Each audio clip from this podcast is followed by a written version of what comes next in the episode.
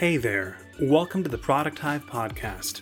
On this episode, we're bringing you the presentation from our June UX event, where you'll hear from Dave Rackham. Dave is currently the head of technology leader experience at Pluralsight.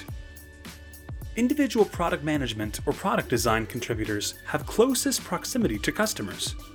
Come learn how to use that proximity to shape your company's strategy by layering customer journeys and market ecosystems and predicting the specific challenges your CEO is facing based on the stage of your company.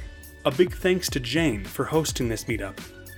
And finally, be sure to join our community on Slack, where there's always lots of great conversation happening about UX, product management, and more. You can get an invite to our Slack group and find more information about Product Hive at producthive.org. So now, let's hear Dave's talk Shaping Your Company Strategy especially as an individual contributor.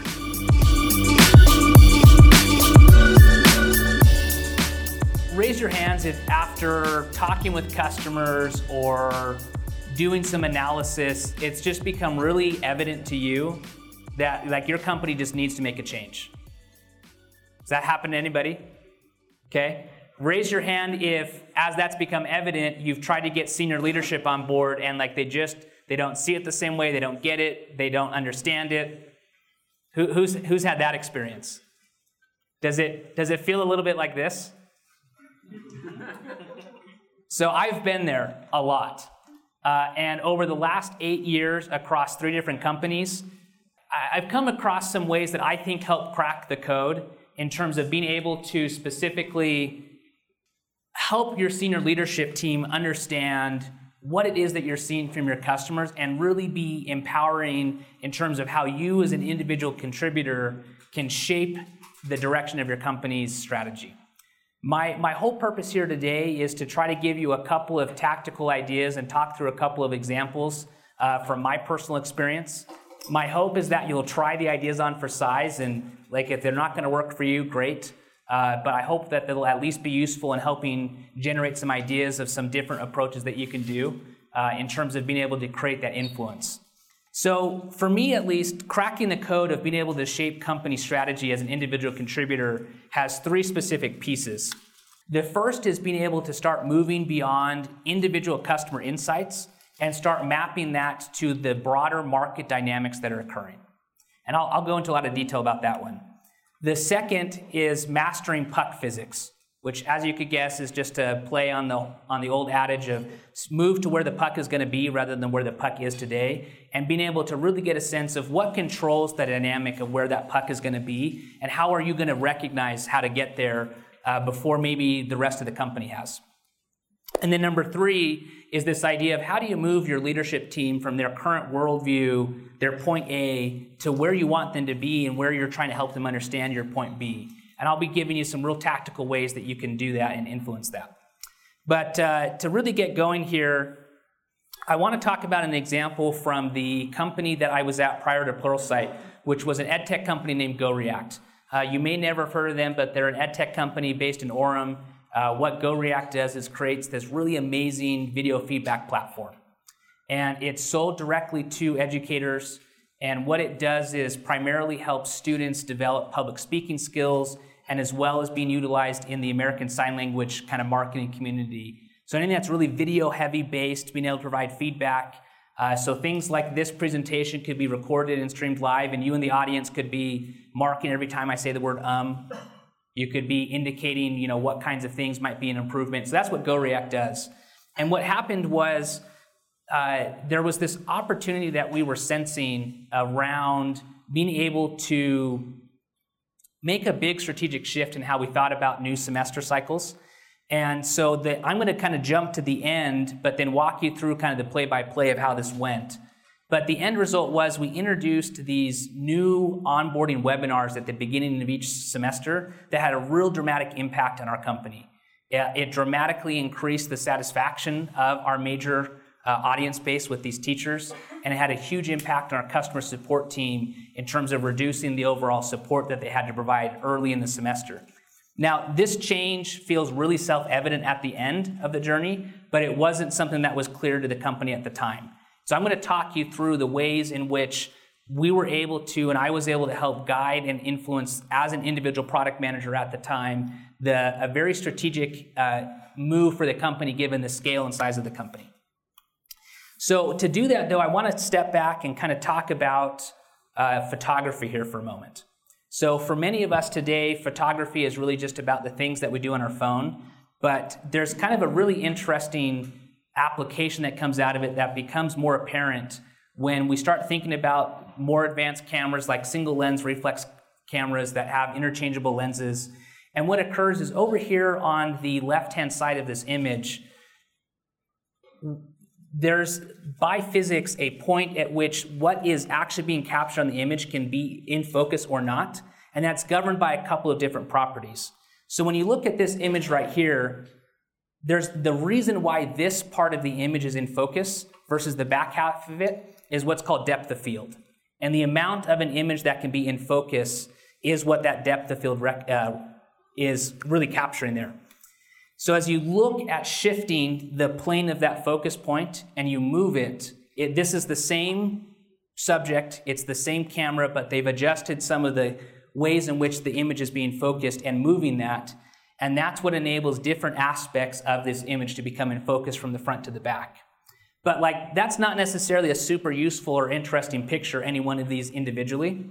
So what becomes really fascinating is there's a technique called uh, focus stacking, where what you do is you take individual photographs that have different parts of that depth of field that have been brought into focus specifically, and then collapse all of them together to be able to have an image where the entire for- portion of the image from foreground to background is able to be in focus at the same time. So, what I've experienced as an individual contributor across a number of different companies is oftentimes as we're interacting with customers, as we're doing prototype testing, as we're doing you know, ethnographic observations, contextual inquiry, we begin to get these like really rich insights. But sometimes those rich insights only live at like one narrow slice of what's going on. And the goal is to be able to collapse everything that we're learning into one coherent picture because that's what empowers you as individual contributors to really shape the strategy of your company. So the way that I found success in doing that, at least, and again, this is just a try it on for size, and if it's helpful for you, awesome. If not, I hope it's going to spark some ideas for you, is really kind of leveraging three distinct types of tools. So many of you are probably familiar with journey maps. Uh, you probably have also done some flavor of what I call experience maps, and we'll go into detail here, where it's like, what is the existing experience in your product? Uh, and then the final is an ecosystem map. And so I found that when you layer all three of those types of artifacts together, that what that creates is this holistic image that's been brought into focus that drives a lot of clarity for you as a company. So this is an example of a journey map from some work that we did at Pluralsight uh, probably about two years ago. Uh, there's a lot of different flavors of journey maps, but at the high level, what I want to draw your attention to is they're really representations of different stages that occur within your customers but not in not necessarily while using your product. So this is the what is the experience of your users, your customers, completely independent of whether or not you have a solution as a company that can influence that. And what are they thinking, feeling, and doing as they move through these different stages? And so, what this helps you get a sense of is kind of that overall perspective of what's going on in your customer's journey. And then when you layer that with what I call experience maps, which are a double click into like a specific area of that journey, and what are you doing within your product and company to like really service that opportunity when you start to layer those together you get more of the holistic image in focus which provides a ton of clarity but ultimately that's not really sufficient in terms of being able to bring it all together and to highlight that point i want to talk about something that you've probably never heard of which is the sony e-reader so has anybody ever seen this or remember it like a couple of very tentative hands here, and that's because the product sucked. Uh, the the actual like hardware itself was really amazing and cutting edge. It was the first product to come to market with an e-ink display, and it was an e-book reader. And at the time, it was really revolutionary technology. But as you decompose what occurred in the ecosystem, You've got Sony who put together, based on things like an EE screen, other components, and they pioneered some DRM technology and packaged all of that up into an e reader. What Sony did is they began to sell the e reader through normal distribution chains. You know, think of a Best Buy, think of other things at the time, a Fry's Electronics. And that would then uh, ultimately be how they got that device directly to their customers. Well, what occurred is the Sony e reader in of itself is entirely useless without content. So Sony worked hard to convince authors and publishers to provide ebooks through a website that they developed called sonyconnect.com. But the colors on here are really critical. So any of these boxes in green represent things where the customer cost is lower than the value received, or the participant in this ecosystem, not necessarily the customer. So as you come down to authors, you know, at the time, ebooks weren't a thing. They didn't really know what it would do to their traditional hardcover softback books. But ultimately, they were able to kind of get on board with the idea that you know they would be able to expand their market size, sell a new type of book that they hadn't done before. But the publishers are red over here because ultimately, like they had real massive concerns above and beyond what the authors did relative to their ability to maintain profit margins, to be able to set up distribution the way that they thought it should be. And so the publishers were just basically a no go. Despite the fact that Sony had really created this great product and that the authors were on board, this SonyConnect.com solution really wasn't great because it didn't have enough content and ultimately the users had to connect the Sony e-reader through a USB cable to their computer. The product never enjoyed any success relative to what it could have given the engineering and all of the wonderful design that had gone into it. What gets interesting though is when you compare this to something that you might have heard of, which is a Kindle. So this is the first version of the Kindle. Uh, given the fact that this is a design community, at least for me, like the, the Sony product, I think is much stronger from a design perspective. It, it just feels like it was more thoughtful. You've got Amazon in their normal like does the job pretty well, but you kind of like hate using it along the way. I don't know if that's how you experience Amazon. I'm like, yeah, Amazon's by far the best shopping experience, but man, it's like really ugly, and I don't know why they can't just make it better. But ultimately, this product, despite those shortcomings, was much more successful because so our Amazon did a much better job of thinking through the ecosystem. What, what they did to get these publishers on board is they actually went ahead and said, publishers, we are going to purchase the books from you at the 21 $29.99 hardcover book price. So you're worried that you're going to get your margins eroded via these products or via this new ebook offering. Don't worry, we're going to pay you the same amount. We're absorbing all of the risk. So what that enabled Amazon to do was they actually sold in the early days all of these ebooks at a loss in order to really kickstart this market. And what this did too, in the combination of some new technology that enabled the ebooks to be delivered directly to the Kindle, was an experience that was much more holistic and dynamic. And so, this is why when you understand what is going on for your customers, what is their journey, how do you currently sit within that experience and then how does that play into the surrounding ecosystem? That's really those individual composite images that you can layer and stack together that gives you the full clarity of what's going on to enable you to speak powerfully to those direct insights that you get from your customers. But what i found though is that still ends up becoming challenging. Coming back to this example where what we really found was in talking with these uh, customers, the journey for them was, hey, Dave, you know, I set up all of these classes and courses in GoReact's platform, but I only do it maybe once every six months. And if I only teach the class once a year, I only do it once every 12 months. So I actually forget how to go do all of this really critical setup work because I don't do it very often.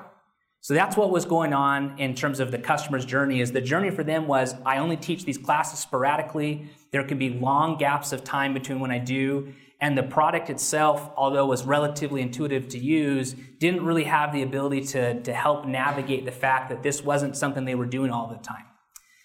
What was going on in the market more broadly for these instructors was there was a lot of other education vendors, whether they were ed tech vendors or just kind of more traditional education vendors, that had these really robust motions around for, uh, new semester onboarding. So they would do webinars, they would send representatives, they would do all kinds of things that would be helpful in getting these teachers across the finish line in all of this administrative work in the early stages of a new semester. So you combine all of those things together, and what occurred was we recognized, and I was able to really recommend and make a shift in the strategic direction of the company in these early stages, that we needed to have these new webinars at the beginning of each semester that would help remind teachers how to go through this work that would really give them the confidence the solution was going to be successful and that was being delivered in a way that matched the rest of the ecosystem that they lived within. So that's why it's so critical to be able to actually take your individual customers' insights, which might be something like, hey, instructors are having a hard time setting up these classes, layering that together with how your product is serving that, and then what is kind of the broader market dynamics that's shaping your customer's journey and experience. And so layering all of those pieces together is again what builds that coherent and clear picture, which gives you voice in a really powerful way. So, where for me at least this gets interesting though is if you develop that capability of being able to specifically bring all of those pieces together, you can marry that with one additional capability that you can develop, which is getting a really strong sense around where's your company moving. So I want to talk about a couple of ways that will help you get a sense of what that looks like.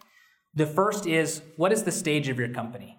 So raise of hands, like right now, without looking at anything, do you have a clear sense of like what what stage is your company in?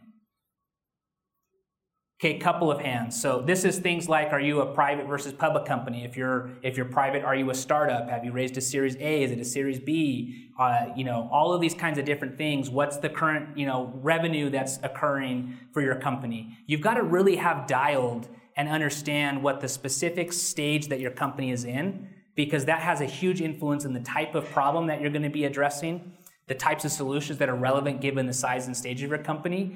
And that's really the foundation of what's going to give you an ability to predict where your company is going so that you know how to marry all of those wonderful customer insights that you're getting. The second is like who owns or who's invested in the company.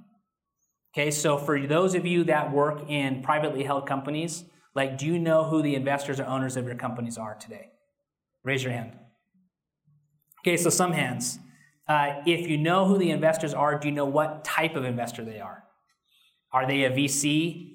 Uh, do, are they a growth equity firm? Is it a private equity firm? Do you know the model that your investment firm is looking for? Like, what is it going? What does a successful outcome for your investors look like? Is that a you know 10x outcome above and beyond what they invested in the last Series B? All of those dynamics start to really help you get a sense and a picture of where your company's leadership is oriented and thinking about. Because what's happening is dependent on the stage that you're in and your investor's profile, you've got to really get a sense of what are those next milestones that your company's trying to hit. And a lot of this, like, it's probably pretty uncommon, I would guess, for leadership in your company to kind of like sit down and say, hey, everybody, here's the stage that we're in, here's who's invested in us, here's what they care about, here's what successful outcomes look like for them, and here's the next milestone that, that we're hoping that we're hit, that we're gonna hit. Like, does anybody have that experience? I like you get snippets of it. I never got that full story. So I used things like Crunchbase to go figure out like, hey, you know, as, as I'm moving to this company or thinking about this company, where are we currently? Like, what is the investment that's occurred? Who owns the company? Uh, I use things like once I figured out who the investors are, all of these investors love to brag about the companies they've invested in.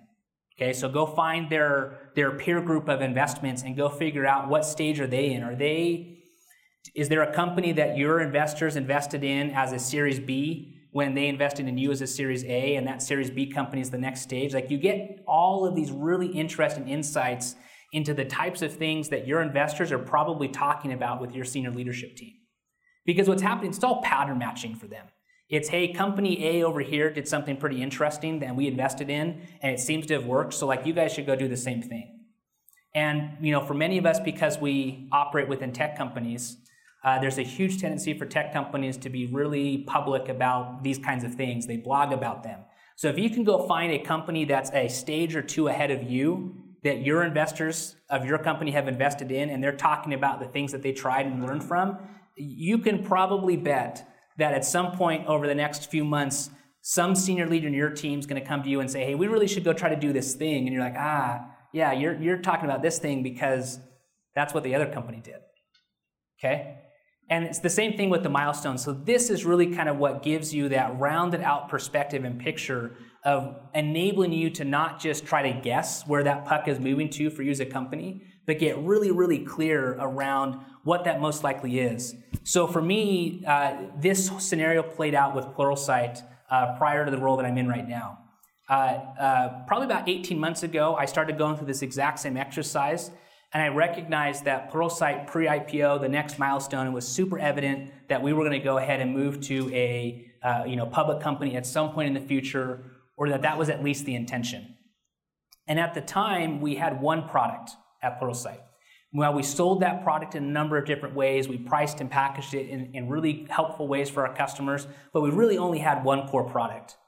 Looking at a bunch of our peer companies and companies that were a few stages beyond, uh, it was very clear that all of them had moved towards having multiple product offerings. And so, as I was doing some kind of low level discovery work as an individual contributor, it became really clear that some of the things that we were observing and really being able to detect from our customers would be perfect as additional product offerings. And so, as I started taking those observations, I was actually packaging them up into this broader narrative around how this could help enable Pluralsight to become a multi product company. And, and thankfully, I was actually pretty accurate in terms of where we were trying to go as a company. And so that message landed really powerfully with the leadership team. Uh, ultimately, what that creates for you as individual contributors is massive trust. If you go in and you talk to a senior leader and you say, hey, here's this customer observation that I have, here's why I think it matters, and I can tell you the whole story from journey to what we do today to ecosystem. And I think it matters because is this the type of opportunity that our company is really investing in and is focused on? And the moment that your leader hears that from you, it's like, boom, it's like all of a sudden they're just like, yes, this person gets it. They're thinking about problems that I haven't even had time to articulate or that aren't really present for me. And you move from a position of trying to like talk about how hard to use the new course setup feature is within your platform, for my example in Go React, to being in a place where you're actually influencing and shaping their most broad level dynamic because you've zoomed all the way up and out to what does the company care about and that trust bit by bit, even if you don't get it exactly right, what that's going to show to all of your leadership team is you're not thinking about little solutions that can make improvements. You're tying those individual ideas into things that can be highly influential and drive significant value for your company. And I can promise you that is the fastest way to gain trust and influence with your leadership team is to just even show them that you're focused on those type of opportunities. Even if you're not exactly right, because all of a sudden you're having a conversation of, hey, do we care about this type of opportunity as a company? Are we trying to become a multi product company or are we not? And you get all of that feedback, and that just continues to form these feedback loops that enable you to know where you're trying to go move and help you begin to really influence and shape that direction. But again, this kind of all builds upon itself. Like you've got to be able to get that holistic view across all of those different layers and begin thinking about where your company's trying to move or your organization. But that's not going to matter if you can't actually move your leadership from where their brains are today to where you hope that they'll be, that point A and that point B. So the way that I think about this is it all it all really matters and hinges on your ability to make a very clear diagnosis which is what does my leadership team care about? What are they thinking? What, what, where do I think they're going to go? You've got to get really clear on what you think that is and get crystal and tight on that diagnosis. Otherwise, you're trying to move them to some place without any understanding of where they are, and you're not going to be able to evaluate what the most effective way of doing that is. So, as scary as it is to commit to a this is what I believe the company is thinking today, you've got to really get clear on that for yourself because that's what enables you to be able to make a decision of based on where we are today based on what we're seeing and learning from our customers where are we going to try to go? Why do we need to try to get there? Which once that's clear you've got your point a and your point b mapped out your job then becomes really clear and really simple which is how do you tell the story? How do you help them see that where you are today to where you're trying to go matters How does the insights that you've uncovered through your last five customer calls or through the latest analysis you did of product utilization, how does any of that matter? You can't do that effectively until you get really clear on all of these things. And sometimes this will come from you know re- research reports. This might come from uh, pr- this might come in the form of you telling your story via presentation. It might also come in having to go work across your company to kind of build a coalition of support. Sometimes it's not going to be sufficient for you to be able to just go directly to a senior leader in the company and say, hey, I really think we got to make this change. You may have to work laterally a little bit with peer organizations to be able to create that support to enable you to actually do that. Uh, and the other thing, too, to be candid, that I found a lot of success in periodically is a little bit of a skunkworks project, a little bit of a small investment that nobody's really paying attention to that you can spend a, a limited amount of cycles without compromising anything that you're really dedicated on and, and really be able to provide some provide some early stage proof points around uh, you know what that might be but these are all different ways, though, of accomplishing the same thing, which is telling the story in a way that will really help your senior leadership team connect the dots between what you're observing boots on the ground with your customers, where you think you need to make a change, and why that change is going to matter. So I'm going to pause here for just a couple of seconds before uh, you know I kind of keep going here with some additional thoughts and just open it up for some questions. Uh, for the video recording, I'll just go ahead and repeat any questions since we don't have a mic floating around. But I'd love to just get some initial thoughts, reactions, or questions uh, around everything up to this point. What do you do in a large organization where the organization feels they've arrived at point B, but maybe point B for them is just revenue? Is that right? Well, so at the end of the day, revenue get like revenue is going to matter, especially in large organizations that are publicly traded. Uh, so you can't like discount that elephant in the room, but you can leverage it to your advantage. Uh, the desire, especially in tech companies, if you're a publicly traded tech company and a SaaS company specifically, the benchmark is that you're growing, you know, 130% year over year. So if you can come to a senior leader and say, "Hey, here's an observation from our customers. Here's how it fits into the broader ecosystem. Here's how it's going to help us generate additional revenue," you've got their ear instantly.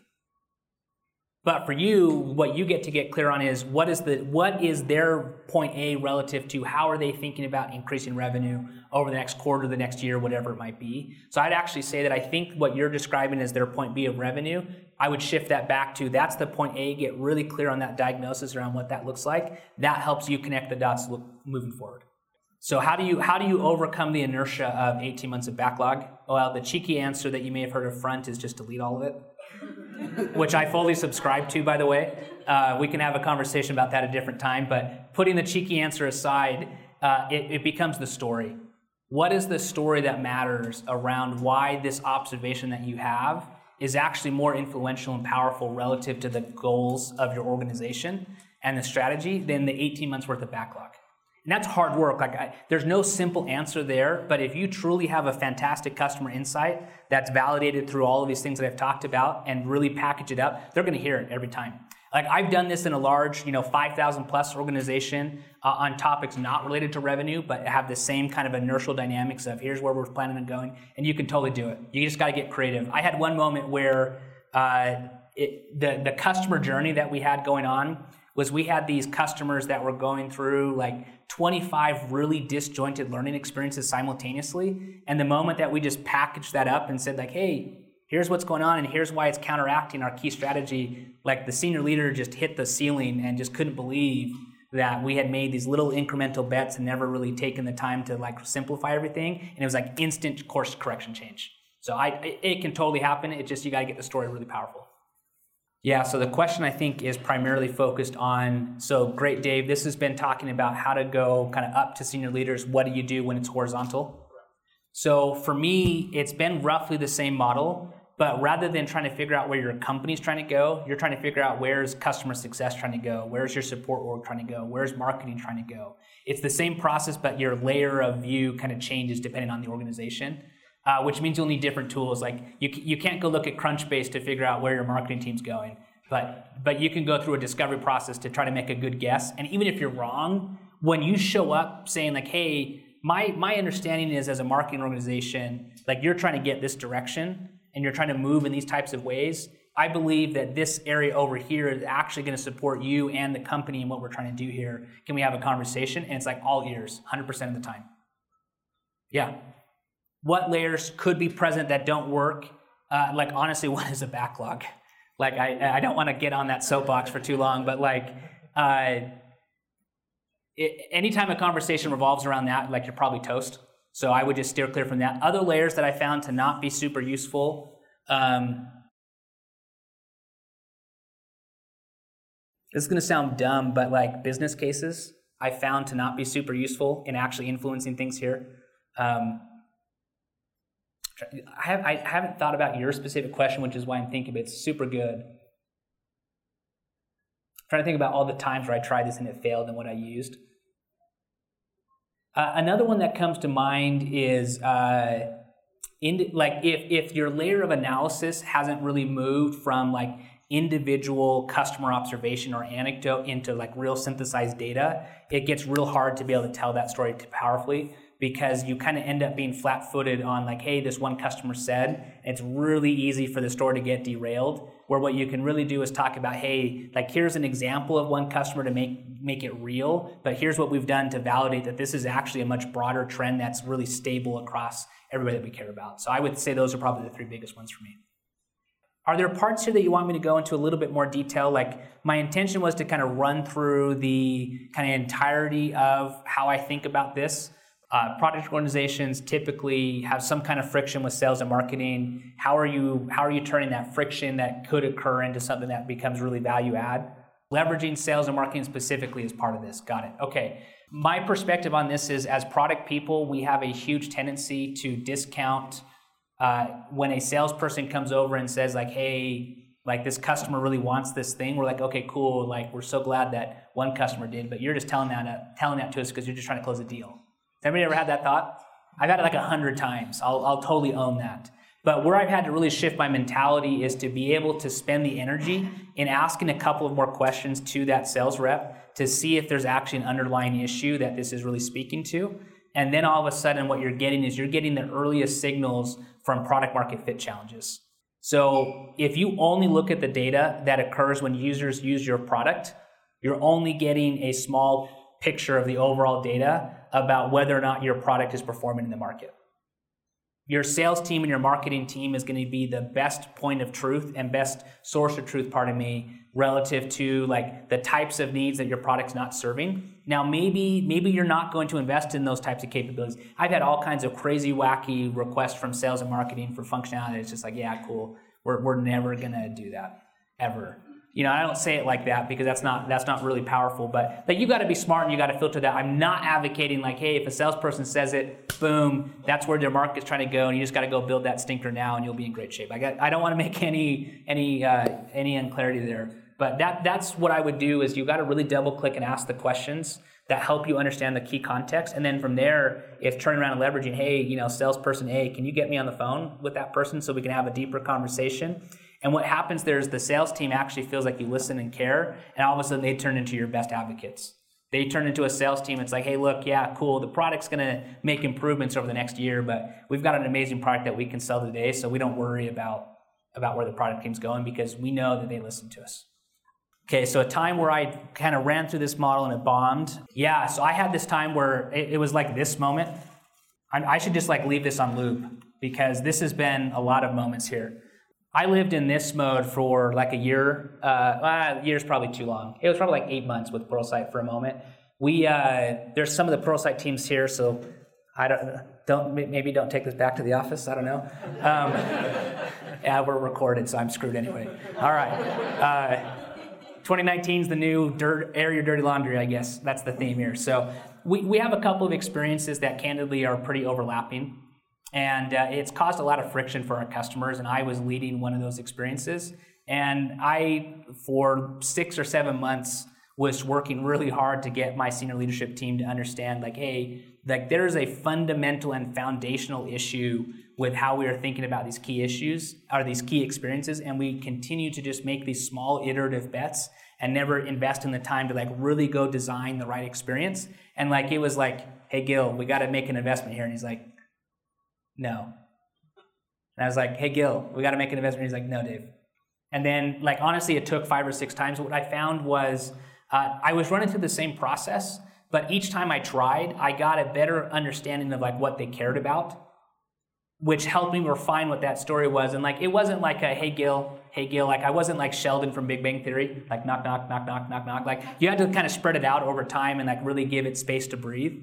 But I kept coming back to it because I felt it was super critical. And eventually, uh, you know, we got real, real serious buy-in around how we wanted to go tackle that. Uh, truth be told, it's still an issue, but like there's been the final that I've moved them to point B uh, and, and, created success on that point. So yeah, you're not going to win every time, but I find that like the at bats, I'd probably look at it like candidly, like if you're batting five, six hundred on this, like you're you're like you're totally crushing this. Like that's probably what the success rate is that you should be targeting question was primarily like, when do you know that after all of these efforts that you've made, like it's just time to maybe move to a different company, move to a different job, move to a different department? Uh, so for me, I'm going to blame Wade and Nate Walkinshaw for actually having an answer here. So my first front conference three or four years ago, uh, I met Nate and I was talking with him, and he said, "Dave, do you believe in your product?" And I was like, "Yeah, totally. Like this, like what we work on is amazing." And it's creating a huge impact. It's super valuable. Like we've got lots of traction. And then I had to drive from Salt Lake down to Provo to get back home. And on that like hour and a half drive of traffic, I went, crap, I don't believe in my product. and then I joined Pluralsight. So like for me, uh, like candidly, I think it comes down to like, do you still believe in your product, or are you at a point where you no longer believe in it? That, for me at least, is the indication that it's probably time to make a change. Okay, well, thank you, everybody. A big thanks to Dave Rackham for presenting, and again to Jane for hosting the event. If you learned some things from Dave's talk, be sure to share it with your team or share it on Twitter and mention us at product underscore hive. Sharing these talks is a great way to support Product Hive. As always, be sure to check out all our upcoming events you can find them by searching for Product Hive on meetup.com. And while you're there, go ahead and join the group so you always get the latest updates. We also have a YouTube channel where you can find videos of all the past talks. Thanks for listening. We'll be back in your feed soon, and we'll see you at one of our next events.